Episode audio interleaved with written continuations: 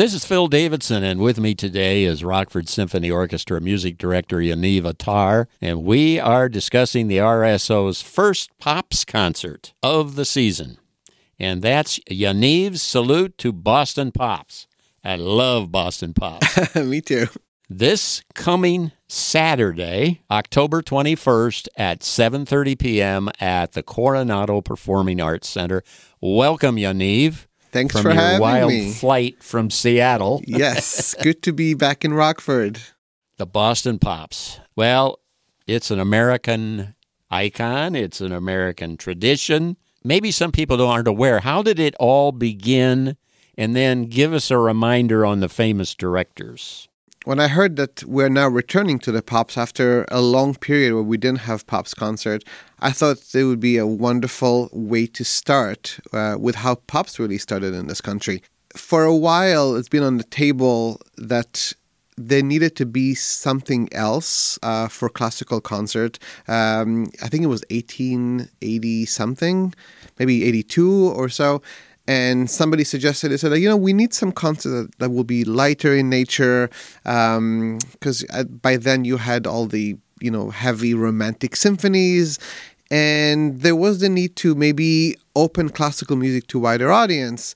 Um, and then at 1885, I think it was the first time that that the Boston Pops uh, was created, mostly from players from the Boston Symphony Orchestra. Maybe not the principal, but a lot of those players. I think the whole idea was again to open symphonic music to people who maybe not normally go to a symphony concert. Uh, and at the beginning, I, I want to say it was maybe a little rocky because they had I think 17 different conductors. Oh uh, I don't even, I couldn't even tell you who they were before uh, the another icon, Arthur Fiedler, came and stayed with the orchestra. I 50 years. 50 believe. years, Yeah, yes. I, think it was I, 50 I, years. I, I, want, I wasn't sure, but that is a long tenure. And something is, that started as a Boston thing, he really made the orchestra an icon through recordings, through performances throughout the country. I mean, they are really who they are thanks to this man. Um, so it's it's it feels really appropriate to make this tribute to him. Well, of course, another famous conductor is somebody we'll be talking about here in a few minutes, and that's John Williams. Who also conducted them for a few years. Yes, yes, indeed. Well, uh, the first selection in Saturday's concert is Overture to Die Fledermaus by Johann Strauss Jr., or do you call him younger, or do you call him the son? he was known as the Waltz King. How so?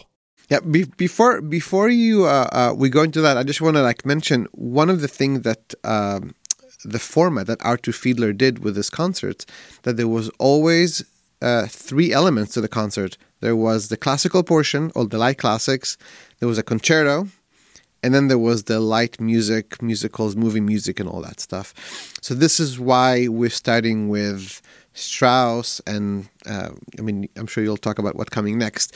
But uh, yeah, Strauss was the definitely the king of waltz, as you mentioned. I think he wrote almost 500. Uh, Says over 500 o- over waltzes. 500 Yeah. waltzes. Uh, I mean, when he wrote something, uh, everybody in Vienna went to hear it. He was like, you know, the greatest hits p- people wanted to hear.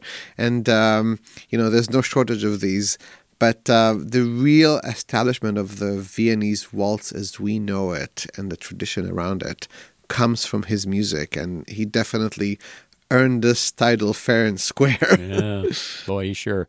And and of course he wrote other things besides waltzes. I mean, I, Right. I, I was uh, interested to see that he wrote polkas Right. and. Uh, well, I'll get into this in a minute. Operettas. Yeah, and and all the I mean, but these waltzes are in everywhere, like in the operettas. I mean, you can't have Strauss without a waltz. And then he wrote something called the Blue Danube. Yes, a little bit. Maybe you've heard of it. Die Fledermaus is is actually an operetta. uh huh. So, uh, give us an idea of the theme or the story of this piece. You know, I was. I, sh- I have to say, I am not an expert in operas. So I was trying to to to. Every time I try to read plots of operas, I get I get a headache. They're always so complex, but but when you look at operettas, usually the theme is a little bit more comic, is a little bit more simple, and the general idea, without going into too much detail, is this costume ball, and somebody's throwing a prank uh, at somebody at that ball, which he becomes eventually the laughing stock of Vienna, and there's lots of you know, drinking and lots of waltzing and lots of songs. Good ending at the end. So it's not it's not one of those operas where you have, you know, the tenor is trying to is the evil person who's trying to uh, uh, kill someone, and it, it, you don't get that in that. It's it's much more light. Uh, in a way, it was you know the musical of of that time. Um, that's what people wanted to hear. Well, then people are going to have fun on yes, Saturday. Yeah, That's good. Well, then we follow uh, up. The next piece is Three Slavonic Dances by Dvorak. Right. I suspect he wrote a lot more than just three. Yeah, he wrote uh, actually t- 16. There are two uh, two sets of eight dances that he wrote. He was encouraged by by Brahms to write those, and Brahms Brahms knew what he was talking about because one of the things that made Brahms so popular at his time was the Hungarian dances that, that Brahms wrote.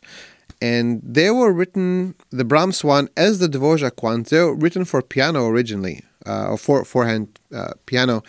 Because think of it as this at that time, if you wanted to listen to music, uh, there was no CD or Spotify or iTunes right. and all that. If you wanted music in your home, you had to play it.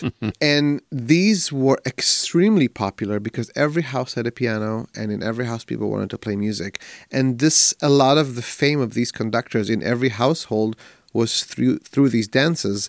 And we're very fortunate that Dvorak took the advice of Brahms uh, he wrote those for piano and later he orchestrated them. Now, that, I was reading this music, you want to say it's inspired by Slavic folk music, but I guess it's really something else, isn't it? Well, there are a lot of uh, folk music elements in it, in them but none of the music that you hear, even though it sounds very Slavic, they are all original melodies um, uh, that that Dvorak came up with. He's not quoting mm-hmm. um, anything, which I think that's why it's so, so genius because they sound so like, like a melodies that you've heard all your life and that you grew up with. But then again, they're so original. Um, the rhythmic elements uh, is thing that he uses specifically from folk music and Slavic music of his country. I think there's some musical themes from Bohemia in yes, there too, of course, as, as, well. Of course, it's it's very what's the word Dvorakesque. I don't know if yeah. I can say that. Easy for you to say, right? well, what would a, a, a salute to the Boston Pops be without a performance of Rhapsody in Blue by George Gershwin, and particularly now because this is the centennial year for yep. that. And uh, I, I, was reading that early in his career, he moved to Paris. Mm-hmm. And he was hoping to study sort of, sort of in a, a classical way with a couple of well known people there, but that didn't exactly work out. What happened? He always had this uh, two side in him because he, he loved jazz and he loved blues and he loved swing and he was really good at it as well. But he was also a classicist in nature. So he went to Paris and he he wrote to a lot of composers wanting to study with them, uh, like Nadia Boulanger, who was the biggest figure in in uh, classical music. If you wanted to be a serious composer, you had to go to her. Um, and you know they all rejected him, mm. partially because they they felt that their classical training will interfere with his tendencies, with his jazz influence. Mm. Uh, he wrote to Maurice Ravel, and I love the quote that Maurice Ravel gave him. He basically said, if you study with me, you're just going to become a second rate Ravel. Why become second rate Ravel when you can be a first class Gershwin? I love that sentence. That is, that's very. Uh, because it was very clear for, for somebody who didn't have the studies that you expect from a composer, he was so, so much self taught to have such an incredibly unique voice. So, yeah, that, that didn't work out, uh, but we still got treasures from him like Rhapsody in Blue. And interestingly, the Boston Pops Orchestra was the very first orchestra to record the complete version of Rhapsody in Blue in 1935. Wow. Yeah.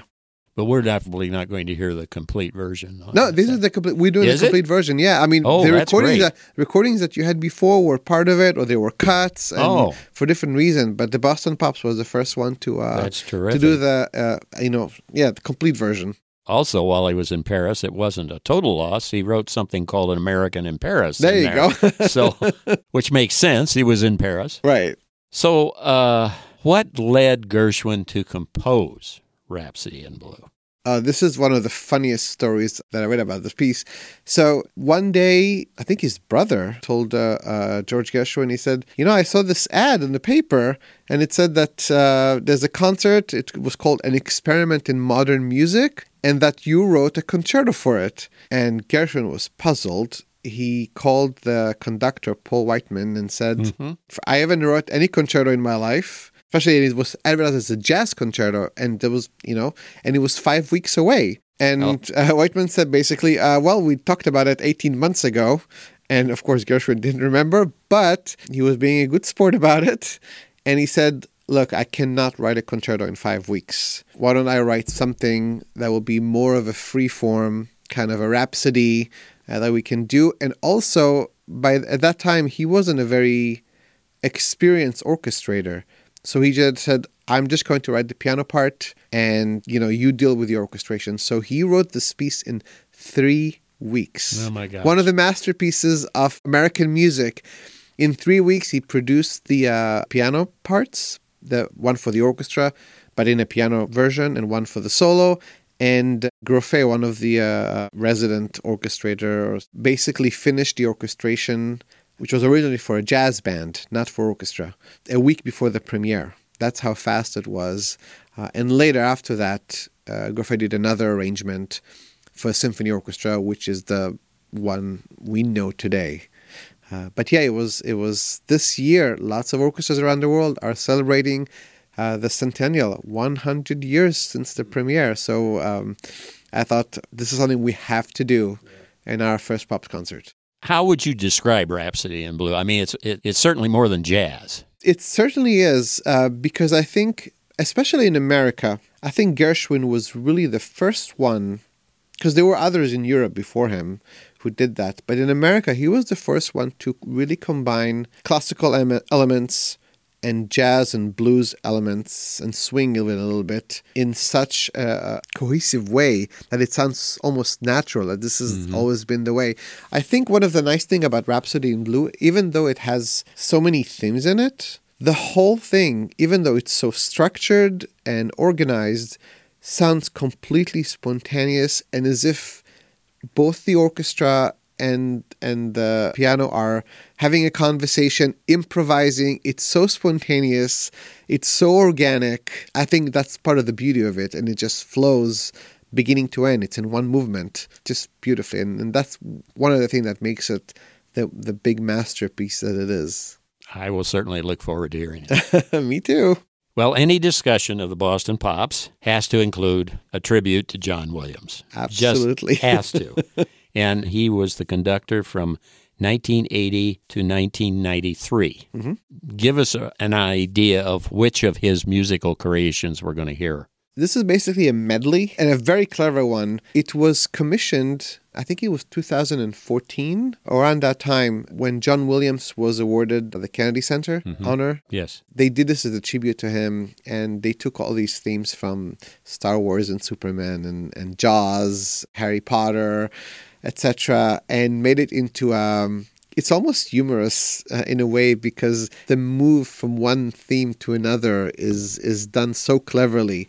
Uh, and I remember watching it um, a long time ago. I was in Florida with my family and watching it, and I was like, "Wow, this is really fun piece." I, I never thought I was going to conduct this, but you know, John Williams is just one of the most incredible composers we still have. I mean, he's still alive and the incredible music that he has Right. written and, and the influence he has on American music and his of course contribution to the Boston Pops.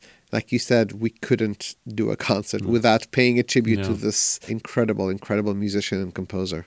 When you go through a list of what he has written, you say, oh my gosh, I didn't realize he wrote that. Yeah. I mean, sometimes you discover new ones. Right.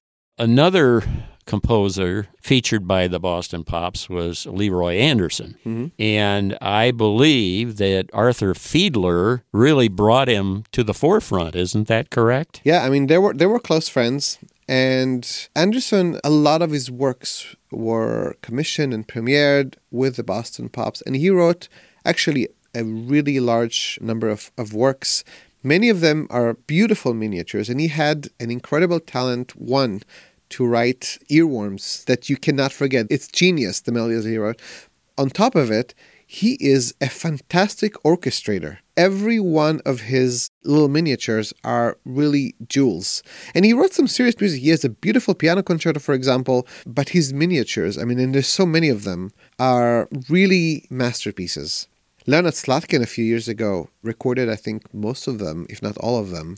Each of them is, is like a whole world on its own. And I thought I thought I thought it would be a wonderful tribute to bring some of his miniatures in a set. We're going to do five of them. Yeah, you chose uh, the typewriter, Blue Tango, Jazz Legato, Forgotten Dreams, and Summer Skies. Right. Why did you choose those particular ones?